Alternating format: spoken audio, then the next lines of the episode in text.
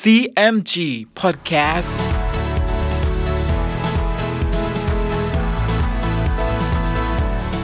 สวัสดีครับคุณผู้ฟังขอต้อนรับเข้าสู่ CMG Podcast กับผมดรพันธการธานนท์นะครับ เรายังอยู่กับเรื่องราวของสามก๊กผ่านหนังสือเรื่องสามก๊ก Romance of the Three Kingdoms ฉบับย่อ เรียบเรียงโดย สาระบุญคง วันนี้จะเป็นภาคต่อนะครับ หลังจากครั้งก่อนที่ เล่าปี่กวนอู แล้วก็เตียวหุย ได้ทำพิธีสาบานตนเป็นพี่น้องร่วมสาบานกันนะครับ เรื่องราวจะเป็นอย่างไร ติดตามได้ใน CMG Podcast วันนี้ครับ ตอนเริ่มต้นเรื่องสามก๊กหลังจากที่บุคคลทั้งสามทำพิธีสาบานนักกล่าวเสร็จแล้ว เล่าปี่ กวนอู เตียวหุย และบุคคลที่เข้าร่วมกระทำการอีก 500 คน ก็เดินทางไปพบกับเล่าเอียน ผู้เป็นเจ้าเมืองอิ๋วจิ๋ว ซึ่งภารกิจแรกที่เล่าปีได้รับมอบหมายก็คือ การนำกองทัพไปโจมตีกองกำลังของโจรพกผ้าเหลืองกลุ่มหนึ่ง ที่ตำบลเขาไทยเหียงซัน ซึ่งมีเทียอ้วนจีเป็นนายทัพ และเตงเมาเป็นทหารเอก การรบในครั้งนี้แม้ว่ากองทัพของเล่าปีจะมีกำลังทหารน้อยกว่ากองทัพของโจรพกผ้าเหลือง แต่ในที่สุดเล่าปีก็สามารถพิชิตกองทัพโจรนี้ได้ โดยเตียวหุยเป็นผู้สังหารเตงเมา และกวนอูเป็นผู้ปลิดชีพเทียอ้วนจี การนำทัพในครั้งนี้ เล่าปี่ประสบความสำเร็จเป็นอย่างยิ่ง ถึงขนาดที่เล่าเอียนออกมารับกองทัพของเล่าปี่ถึงนอกประตูเมือง และได้มอบบำเหน็จรางวัล ให้กับบรรดาทหารอย่างทั่วถึงกัน แต่กระนั้นเล่าปี่และน้องชายร่วมสาบานทั้งสอง รวมทั้งทหารที่ใกล้ชิด ก็ไม่สามารถดื่มด่ำกับความสำเร็จครั้งนี้ได้นาน เนื่องจากในวันรุ่งขึ้น เล่าปี่ก็ต้องนำกองทัพไปช่วยสิบเกงผู้เป็นเจ้าเมืองเฉียงจิ๋วเล่าปี่ กวนอู และเตียวหุย ภายใต้การควบคุมของเจ้าเจ้งนำกำลังทหารจำนวน 5,000 นาย เดินทัพไปยังเมืองเฉียงจิ๋วแต่การรบที่เมืองแห่งนี้หาได้ง่ายดายดังเช่นการรบที่สมรภูมิแห่งแรกไม่ เนื่องจากว่าทันทีที่กองทัพของเล่าปีเคลื่อนมาถึง กองทัพโจรก็เคลื่อนกำลังออกมาโจมตีทันที เมื่อกองทัพของเล่าปีต้องถูกโจมตีอย่างกระทันหันเช่นนี้ เขาจึงถอยทัพออกมาจากจุดประทะ และวางแผนที่จะใช้กลอุบาย ตอบโต้กองทัพของโจรพกผ้าเหลือง ทหารของเราน้อยกว่าพวกโจรมาก ข้าคิดว่าเราต้องใช้อุบายในการทำศึกครั้งนี้เล่าปีพูดขึ้นมากลางที่ประชุมทหารด้วยสีหน้าครุ่นคิด อุบายของท่านเป็นเช่นใดเล่านายทหารคนหนึ่งถามขึ้น ข้าให้กวนอูนำทหารหนึ่งพันนาย ไปซุ่มอยู่ที่ช่องเขาแห่งหนึ่งทางด้านซ้าย ส่วนเตียวหุยนำทหารอีกพันนายไปซุ่มอยู่ทางด้านขวา ตัวข้ากับท่านเจ้าเจ้ง จะทำหน้าที่เป็นกองล่อแซงทำเป็นล่าถอย ให้พวกโจรนำทัพไล่ตีติดตามมาที่ช่องเขาแห่งนี้ เมื่อพวกเจ้าทั้งสองได้ยินเสียงตีมาล่อเมื่อใด ก็ขอให้เจ้าทั้งสองนำกำลังทหารตีกระหนาบเข้ามาทั้งสองข้าง แล้วข้ากับท่านเจ้าเจ้งก็จะสั่งให้ทหารโจมตีตอบโต้กลับขึ้นไป เล่าปีอธิบายแผนการอันแยบคายออกมา แผนการรบของเล่าปี่ทำให้บรรดานายทหารทั้งหลายในที่ประชุม มองเห็นหนทางที่จะเอาชนะกองโจรนี้ ดังนั้นในวันรุ่งขึ้น เล่าปีและบรรดาทหารของเขา ก็ลงมือปฏิบัติการตามแผนทันที เนื่องจากแผนการของเล่าปีเกิดขึ้นมาจากกระบวนการคิดอันรอบคอบแล้ว การต่างๆ จึงดำเนินไปตามที่เขาคาดคิดไว้ พวกโจรถูกบดขยี้อยู่ในซอกเขาจากทั้งสามทิศทางทำให้ต้องถอยร่นกลับไปที่ริมกำแพงเมืองเฉียงจิ๋วแต่อย่างไรก็ตาม เมื่อสิบเกงผู้เป็นเจ้าเมืองแห่งนี้ เห็นว่ากลุ่มกองโจรกำลังระสำระสาย เขาก็นำกำลังทหารในเมือง ออกมาโจมตีกองทหารพวกผ้าเหลืองในอีกด้านหนึ่งด้วย เมื่อกองโจรพวกผ้าเหลืองคณะนี้ ถูกกองทัพของเล่าปีและสิบเกงล้อมเอาไว้ทุกด้าน ในที่สุดก็ต้องแตกพ่ายกระจัดกระจาย เล่าปีจึงสามารถชนะศึกในสมรภูมิที่สองนี้ได้อีกครั้ง ซึ่งก็ทำให้เขาและบรรดาทหารใต้บังคับบัญชา ได้รับบำเหน็จรางวัลจากสิบเกงเป็นจำนวนมาก เมื่อการสงครามที่เมืองเฉียงจิ๋วเสร็จสิ้นลงแล้ว เจ้าเจ้งก็นำทหารจำนวน 4,500 นาย กลับไปยังเมืองตุ้นกวน ส่วนเล่าปีนั้นขอยืมทหารของเจ้าเจ้งจำนวน 500 นาย เดินทัพต่อไปยังเมืองเกงจิ๋วเพื่อช่วยขนศึกนามว่าโลติด รบกับเตียวกก ผู้เป็นหัวหน้ากลุ่มกองโจรพกผ้าเหลือง ซึ่งการที่เล่าปีกวนอู และเตียวหุยนำกำลังทหารมาช่วยโลติดในครั้งนี้ ก็สร้างความยินดีให้กับขุนศึกท่านนี้เป็นอย่างมากข้าพอใจในน้ำใจของพวกเจ้าเป็นอย่างมาก โลติดกล่าวขึ้นมาต่อหน้าเล่าปีกวนอู และเตียวหุยด้วยความปรีดา พร้อมกับเชิญให้ทั้งสามอยู่ร่วมทำราชการด้วย เมื่อโลติดกล่าวเชิญชวนเช่นนี้สามพี่น้องร่วมสาบานก็ตอบตกลงไปในทันทีทว่าโลติดยังมีกำลังทหารอยู่เป็นจำนวนมาก และไม่ได้ตกอยู่ในสถานการณ์อันคับขันใดๆ เขาจึงมีคำสั่งให้เล่าปีนำกำลังทหารจำนวนหนึ่งพันนาย ไปช่วยเหลือท่านขุนศึก ฮองฮูสง กับจูฮี ที่เมืองเองฉวน ซึ่งในตอนนี้ทั้งสองกำลังทำศึกเคี่ยวอยู่กับเตียวโป้และเตียวเหลียง น้องชายของเตียวกก ฝ่ายเล่าปี กวนอู เตียวหุย ก็รีบนำกองทัพเดินทางไปยังเมืองเองฉวนทันที ในขณะที่เล่าปีและกองทัพของเขากำลังอยู่ในระหว่างการเดินทัพนั้น ฮองฮูสงและจูฮี ก็พยายามโจมตีค่ายของสองนายโจร เตียวโป้และเตียวเหลียงอยู่โดยตลอด ดังที่ปรากฏว่าสองนายทัพนี้สั่งให้ทหารหน่วยหนึ่ง ขุดอุโมงค์ไปโผล่ขึ้นที่ริมค่ายของกองทัพโจร และสุมมัดหญ้าไว้ที่ริมกำแพงค่าย ต่อจากนั้นเมื่อเกิดลมพายุขึ้นกลางดึก ฮองฮูสงและจูฮี ก็สั่งให้บรรดาทหารระดมจุดไฟเผาค่ายของศัตรู เมื่อมีเชื้อไฟดี ประกอบกับลมพายุช่วยพัดโหม ค่ายของโจรพกผ้าเหลือง ก็ตกอยู่กลางกองเพลิง พวกโจรทั้งหลายต่างตื่นตกใจทำให้ไม่ทันสวมเกราะ และผูกอันม้า ในที่สุดแตกกระจายหนีเพลิงกันอย่างโอลมาน ฮองฮูสงกับจูฮี จึงขับทหารเข้าไล่แทงฟันพวกโจรล้มตายไปเป็นจำนวนมาก ส่วนเตียวโป้กับเตียวเหลียงนั้น ก็หลบหนีไปได้ทัน แต่การหลบหนีของสองนายโจรนี้ เปรียบประดุดเป็นการหนีเสือปะจระเข้เนื่องจากมันทำให้พวกเขาต้องกลับไปพบกับกองทัพของโจโฉในเวลาต่อมา โจโฉผู้นี้สูงห้าศอกจักสุเล็ก หนวดยาว เขาเป็นบุตรของโจโก ตอนที่โจโฉยังเป็นเด็กอยู่นั้น ชอบเข้าป่าล่าสัตว์ และร้องรำทำเพลง แต่ก็เป็นผู้ที่มีสติปัญญาเฉียบแหลม ด้วยความที่โจโฉชอบเที่ยวเตรเช่นนี้ โจเต็ก ผู้เป็นอาจึงนำความในข้อนี้ไปแจ้งให้กับโจโก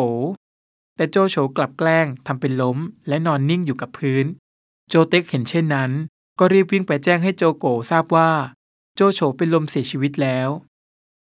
ฝ่ายโจโกเมื่อได้ทราบจากน้องชายว่า บุตรชายมีอันเป็นไป เขาก็รีบไปหาโจโฉทันที แต่กลับพบว่าบุตรชายของตนก็ยังวิ่งเล่นอยู่เป็นปกติ เจ้าเจ็บป่วยเป็นอะไรหรือโจโฉ โจโกถามบุตรชายหัวแก้วหัวแหวน แต่น้อยมาข้าหาเจ็บป่วยสิ่งใดไม่ เพราะท่านอาชังข้าจึงเอาความมิดีมาใส่ โจโฉตอบ ด้วยเหตุดังกล่าว ตั้งแต่วันนั้นเป็นต้นมา โจโกก็มิได้เชื่อในคำพูดของน้องชายอีกเลยทำให้โจโฉกำเริบใจ เล่นหัวหยาบช้าไปกว่าแต่ก่อน แม้ว่าโจโฉจะเป็นผู้มากเล่ แต่โหเงา ชาวเมืองลำหยง ก็ได้ประกาศแก่คนทั้งปวงว่า โจโฉ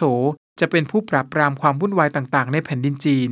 นอกจากนั้น เมื่อโจโฉเดินทางไปพบกับหมอดูที่ชื่อว่า เขาเฉียวที่เมืองหลี่หลำเขาเฉียวก็ได้ทำนายเอาไว้ว่า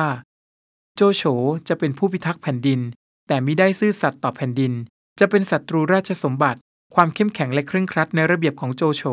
ปรากฏขึ้นมาเด่นชัด เมื่อเขาอายุได้ 20 ปี และกำลังรับราชการเป็นทหารอยู่ในเมืองลกเอียง โดยโจโฉ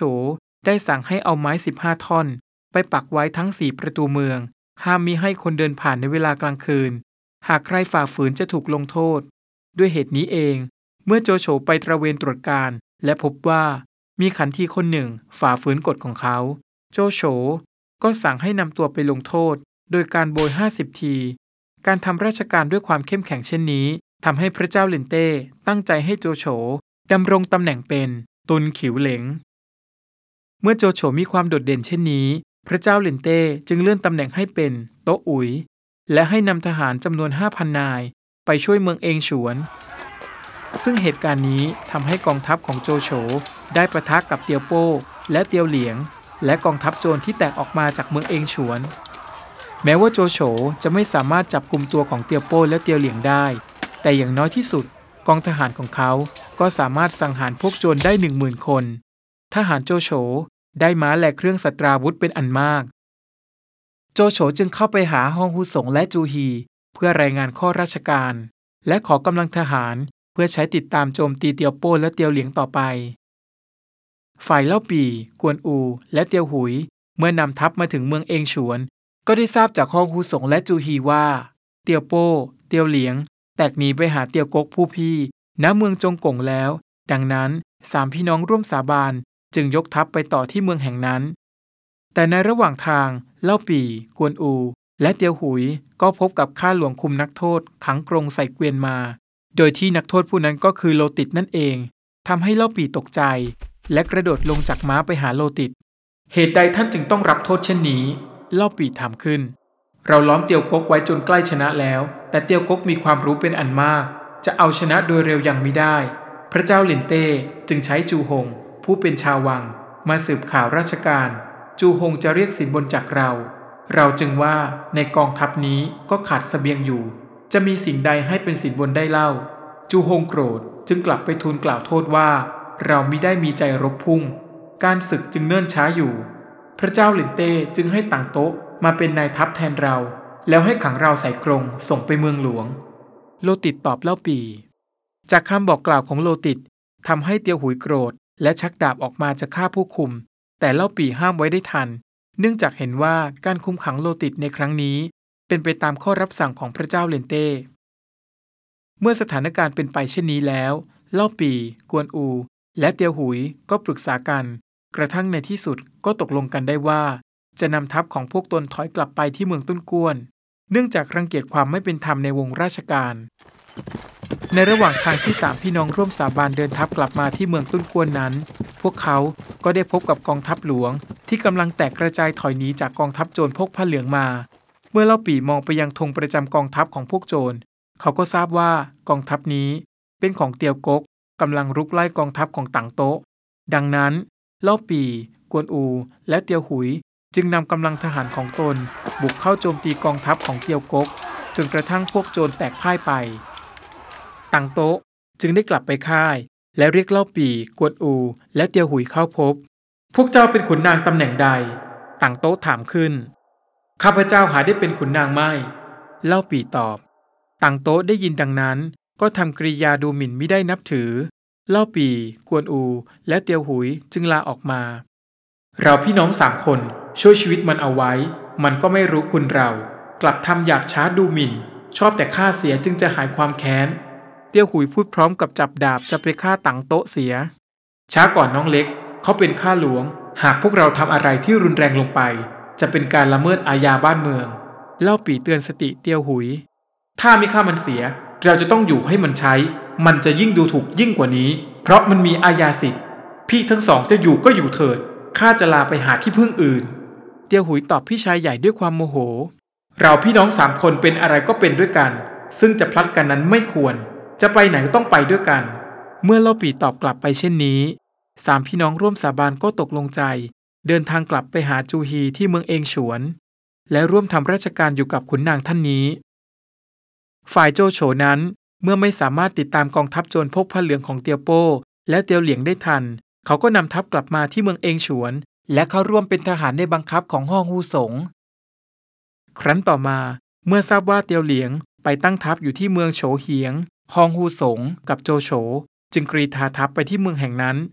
ส่วนจูฮีกับเล่าปีและน้องร่วมสาบานทั้งสอง ก็เคลื่อนทัพไปโจมตีเตียวโป้ ซึ่งตั้งทัพซ่องสมพวกโจรอยู่ที่ตำบลหลังเขาแห่งหนึ่ง เมื่อกองทัพของจูฮีและเล่าปีเข้าตะลุมบอลกับกองทัพของเตียวโป้แล้ว พวกเขา ก็สามารถบดขยี้กองทัพโจรจนแตกพ่ายไปได้ นอกจากนี้โกเสง ซึ่งเป็นแม่ทัพหน้าของกองทัพโจรก็ยังต้องตกเป็นเหยื่อคมทวนของเตียวหุย และสิ้นชีพอยู่ในสนามรบอีกด้วย เมื่อเล่าปีเห็นว่าฝ่ายตนกำลังได้เปรียบเช่นนี้ เขาก็สั่งให้กองทหารติดตามโจมตีกองทัพของเตียวโป้ต่อไป เมื่อเตียวโป้ต้องตกอยู่ในสถานการณ์อันคับขันเช่นนี้ นายโจรผู้นี้ ก็เสกคาถาให้ท้องฟ้าเป็นเมฆมืด เกิดฟ้าร้องและลมพายุพัดหนัก จากนั้นก็มีคนขี่ม้าถืออาวุธลงมาจากท้องฟ้า ทหารเล่าปีเห็นก็ตกใจ เล่าปีจึงถอยทัพกลับมาปรึกษากับจูฮีเตียวโป้มันทำเช่นนี้ได้ด้วยอาคม เราจะให้ทหารเอาของโสโครกขึ้นไปซ่อนไว้บนภูเขา ถ้าเตียวโป้ไร้อาคมเช่นนี้อีก ก็ให้ทหารเอาของโสโครกสาดสิ่งอาถรรพ์เหล่านี้จะได้เสื่อมไป จูฮีแนะนำวิธีทำลายอาคมของเตียวโป้ให้กับเล่าปี เมื่อเล่าปีได้ทราบถึงวิธีต่อสู้กับเตียวโป้ เขาก็ปฏิบัติตามคำแนะนำดังกล่าวทันที และในที่สุด วิชาอาคมของเตียวโป้ก็ถูกเล่าปีทำลายได้สำเร็จ จากนั้นกองทัพของจูฮีและเล่าปีก็บุกตะลุยเข้าโจมตีกองทัพโจรของเตียวโป้ต่อไป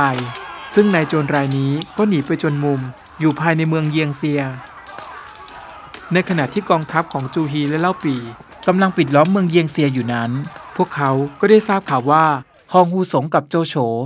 สามารถเอาชนะกองทัพของเตียวกก และเตียวเหลียงได้แล้ว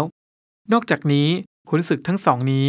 ก็ยังได้รับบำเหน็จรางวัลจากพระเจ้าเลนเต้ด้วย ด้วยเหตุนี้จูฮีกับเล่าปี จึงเร่งให้ทหารเข้าตีเมืองเยียงเซียมากขึ้นไปอีก เมื่อเมืองเยียงเซียถูกจูฮีและเล่าปีปิดล้อมไว้เช่นนี้แล้วลำแจ้งนายทหารโจร จึงคิดอ่านกับพวกโจรทั้งปวงลอบฆ่าเตี่ยวโปผู้เป็นนายเสีย และตัดศีรษะออกมาให้จูฮีกับเล่าปีถึงนอกเมือง ส่วนตนเองนั้นก็ยอมเข้าเกลี้ยกล่อมทำราชการด้วย จูฮีมีความยินดีนัก จึงแต่งหนังสือซึ่งได้ทำราชการมีความชอบนั้น บอกขึ้นไปกราบทูลพระเจ้าเลนเต้ แม้ว่ากลุ่มโจรพกผ้าเหลืองคณะที่นำโดยเตียวกก เตียวโปและเตียวเหลียง จะสิ้นอำนาจไปแล้ว แต่สมุนบริวารบางคนก็ยังมีชีวิตอยู่ ดังเช่น เตียวห้อง ฮั่นตง ซุนต๋อง อดีตทหารโจรของเตียวกก ซึ่งซ่องสุมพวกโจรได้หลายหมื่น ก็ยกไปเที่ยวปล้น ตีบ้านเมืองเผาเสียไปหลายเมือง มาชัยได้นำเอาเนื้อความไปบอกให้กราบทูลพระเจ้าเลนเต้ พระเจ้าเลนเต้จึงมีตราไปถึงจูฮี โดยมีรับสั่งให้จัดทหารที่มีฝีมือ ยกไปปราบพวกโจรเหล่านี้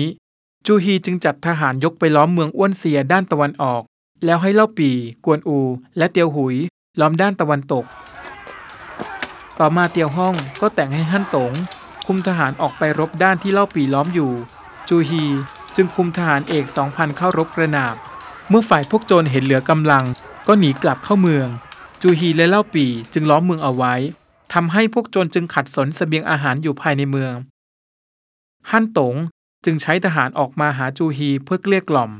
แต่จูฮีไม่ยินยอมรับการสวามิภักดิ์ในครั้งนี้ เนื่องด้วยครั้งนี้มีจลาจลแต่โจรพวกเดียว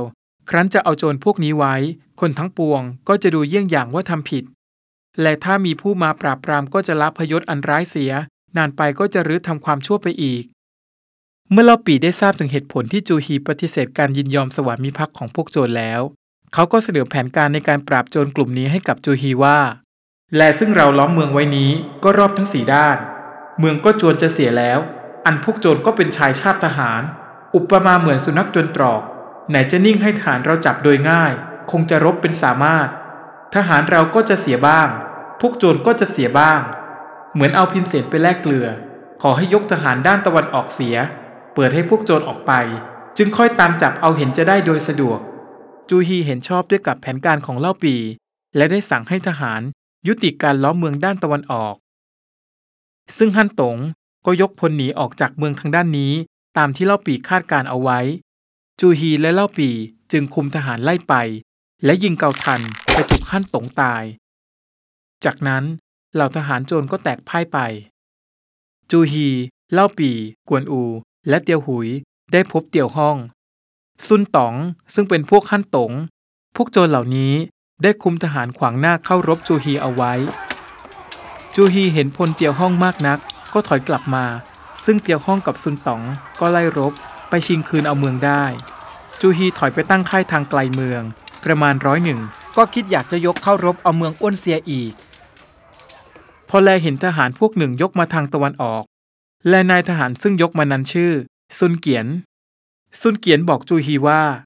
ข้าพเจ้าจะขออาสาปราบโจร จูฮีมีความยินดีนัก จึงจัดทหารทั้งปวง แล้วให้เล่าปียกเข้าตีด้านเหนือ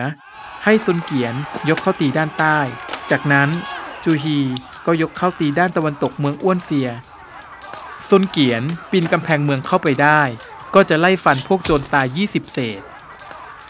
ฝ่ายเตียวห้องเห็นก็จะขึ้นม้า ถือเงาจะรบด้วยซุนเกียนซุนเกียนจึงโจรด้วยกำลังไปชิงเอาเงาได้ แล้วฟันเตียวห้องตกม้าตาย ส่วนเล่าปีก็ยิงเกาทันไปถูกซุนต๋องตกม้าตาย ฝ่ายจูฮีเห็นก็ขับทหารทั้งปวงเข้าเมืองได้ฆ่าพวกโจรตายประมาณหมื่นเศษ แล้วยกไปตีเมืองทั้งปวง ซึ่งโจรรบได้ในวันนั้นถึง 15 หัวเมือง และอาณาประชาราชทั้งปวงก็ค่อยอยู่เย็นเป็นสุข ชัยชนะในการปราบกรบฏครั้งนี้ พระเจ้าเลนเต้ปูนบำเหน็จให้จูฮีเป็นนายทหารใหญ่ มีตำแหน่งเฝ้า แล้วให้เป็นเจ้าเมืองโฮลัมจูฮีจึงกราบทูลความชอบของซุนเกียนและเล่าปี ซึ่งได้ทำการปราบโจร พระเจ้าเลนเต้ให้ซุนเกียนไปเป็นกรมการหัวเมือง และเล่าปีนั้นมิได้ตรัสประการใด เล่าปีคอยท่าบำเหน็จอยู่ในเมืองหลวงนั้นประมาณเดือนเศษมิได้สมความปรารถนาก็เสียน้ำใจนัก และนี่คือจุดเริ่มต้นของเรื่องสามก๊ก มาร่วมลุ้นกันต่อว่า เล่าปี กวนอู และเตียวหุย จะต้องเจอกับเรื่องราวอะไรอีกบ้าง ติดตามได้ใน CMG Podcast EP หน้าสำหรับวันนี้ สวัสดีครับ